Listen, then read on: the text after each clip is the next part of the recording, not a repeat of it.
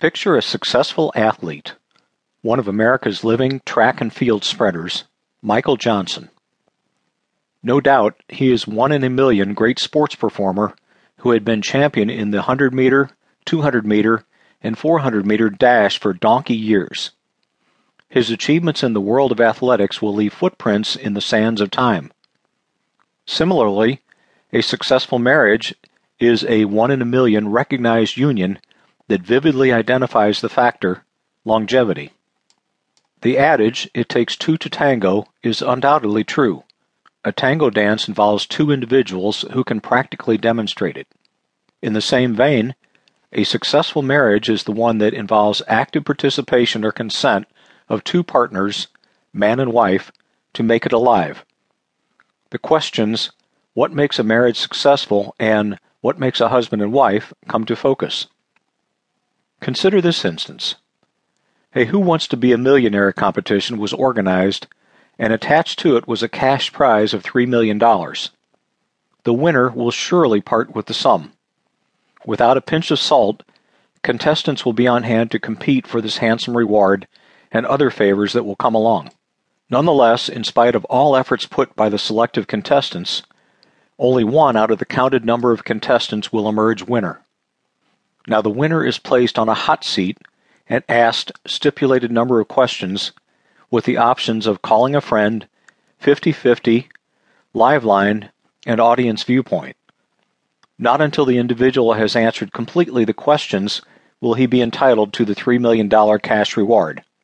In a way, a wife is a highly contested human virtue that a contestant, given a number of other contestants, suitors, emerges the winner and is fit to deserve her. Here, the winner emerge is the most discerned, Mr. Right, by virtue of the woman's judgment, wife's choice. Note, Mr. Right has to go through a lot of tough nuts to crack times to confirm his capability to have such a prize. What happens to the chief executive officer of a company whose active workers are incompetent? It is akin to when the head functions without the agreement of the other human body parts.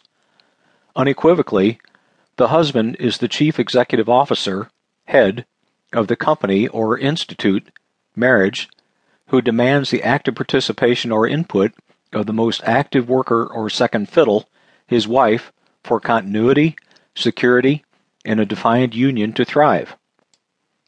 A wife is a virtuous woman who has painstakingly given herself over time to the act of embracing chastity and fidelity instead of promiscuity, spirituality instead of carnality, love instead of hate, generosity instead of self-centeredness, humility instead of hostility, patience instead of haste, diligence instead of indolence, discipline instead of a carefree attitude, and other virtues instead of other vices, continually improving on them, and, like a magnet, attracts her husband, thus making him active. A thorough knowing husband and a thorough knowing wife are important for a successful marriage. How do I get a knowing husband or knowing wife? A question you may want to ask. The answer is quite simple. The ball is in your court to make the decision of finding a wife or husband in the number of men or women. If you can find your wife or husband, Mr. Right or Mrs. Right, then what is paramount should be the consideration of the most essential tool for a successful marriage, because it simply takes two to tango. Mr. Ben.